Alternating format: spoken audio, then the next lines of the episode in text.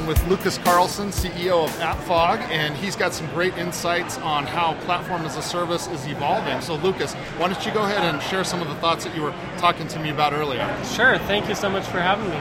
The idea for platform as a service is to bridge the gap between the knowledge that it takes developers to get onto the cloud. Infrastructure as a service has done a great job with a big part of the story, which is how do we get machines up and running quickly.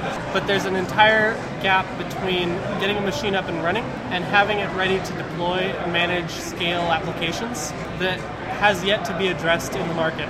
And that's where platform as a service really steps in and shines. There's things like securing systems, database monitoring, security patches, and scaling servers up and down, scaling applications horizontally, and all of the, the lifecycle management of applications. The infrastructure as a service doesn't address it all. So, platform as a service is there to get developers into what they're really good at, which is coding. Let them focus on the code, let the platform focus on deploying lifecycle management of applications. Another part of platform as a service is user experience, and I think that is what's going to make a difference over the coming years as platform as a service evolves. I think user experience is the way that you'll be able to tell the difference between different platforms as a service. I think that technology is going to be very similar across the, the different platforms. Already, you can see a trend towards uh, multiple languages being supported, multiple services, multiple technologies. It seems like the platform as a service industry is all heading that direction. And so, what's going to make the difference is how the user experiences those platforms in terms of user interface, pricing, plans, and all the little details, all the management console, the way that IT departments can overlook and see what resources have been deployed where, and get real insights into how resource allocation is happening within uh, within systems. So I think all of that is is what platform as a service fills the gap and, and fills the needs and, and the pains uh, in the market. You already mentioned multilingual, and also you're seeing a more focus on, I guess, multi-cloud deployment. Maybe you could say some more about that. Yeah, absolutely. So on the other side, you've got user experience on top of the platform, and underneath the platform are your infrastructure.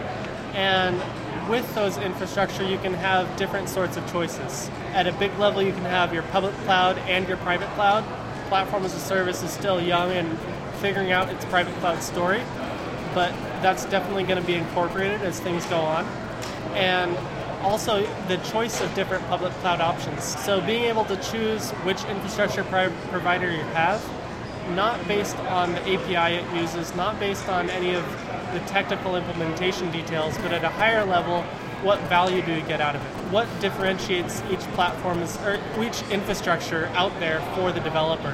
What features do I get if I'm on Amazon public cloud? What features am I get if I'm on the Rackspace public cloud? Those are the sorts of choices that, that platform as a service enables to the developer directly. And so, with all that in mind, maybe you could tell us a little bit more about AppFog and how AppFog plays in this space. Yeah, so AppFog came out of PHP Fog, PHP Fog was a platform as a service built for the needs of PHP, and we've spent over a year building it and growing a very large user base of over 20,000 developers.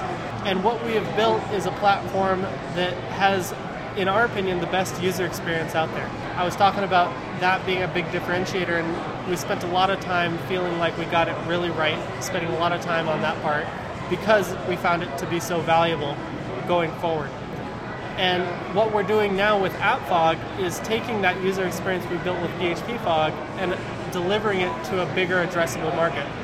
Delivering it to different technologies Ruby, Python, Java, .NET, uh, Node, all the cool technologies, all the technologies that developers use to, to build their applications. And we're doing that through the support of Cloud Foundry, which is VMware's new open source initiative. So we're supporting the Cloud Foundry app lifecycle management piece, which is an open source library that handles just the lifecycle management of applications.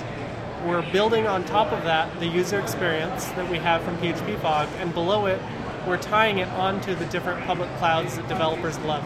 And when you talk about user experience, there's a number of elements you talked about that.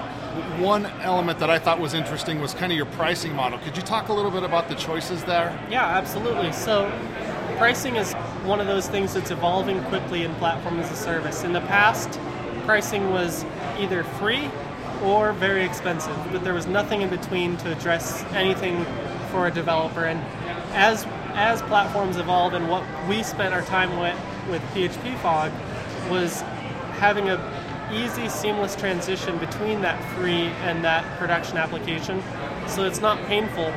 And there are tiers so that you can grow with your needs. So you can start out free, and then when you start getting real usage, start paying a little bit. When you get large usage, pay a lot. So having that scale with your needs is very important and something that Platform as Service is, is providing. And PHP Fog and App Fog are starting with today.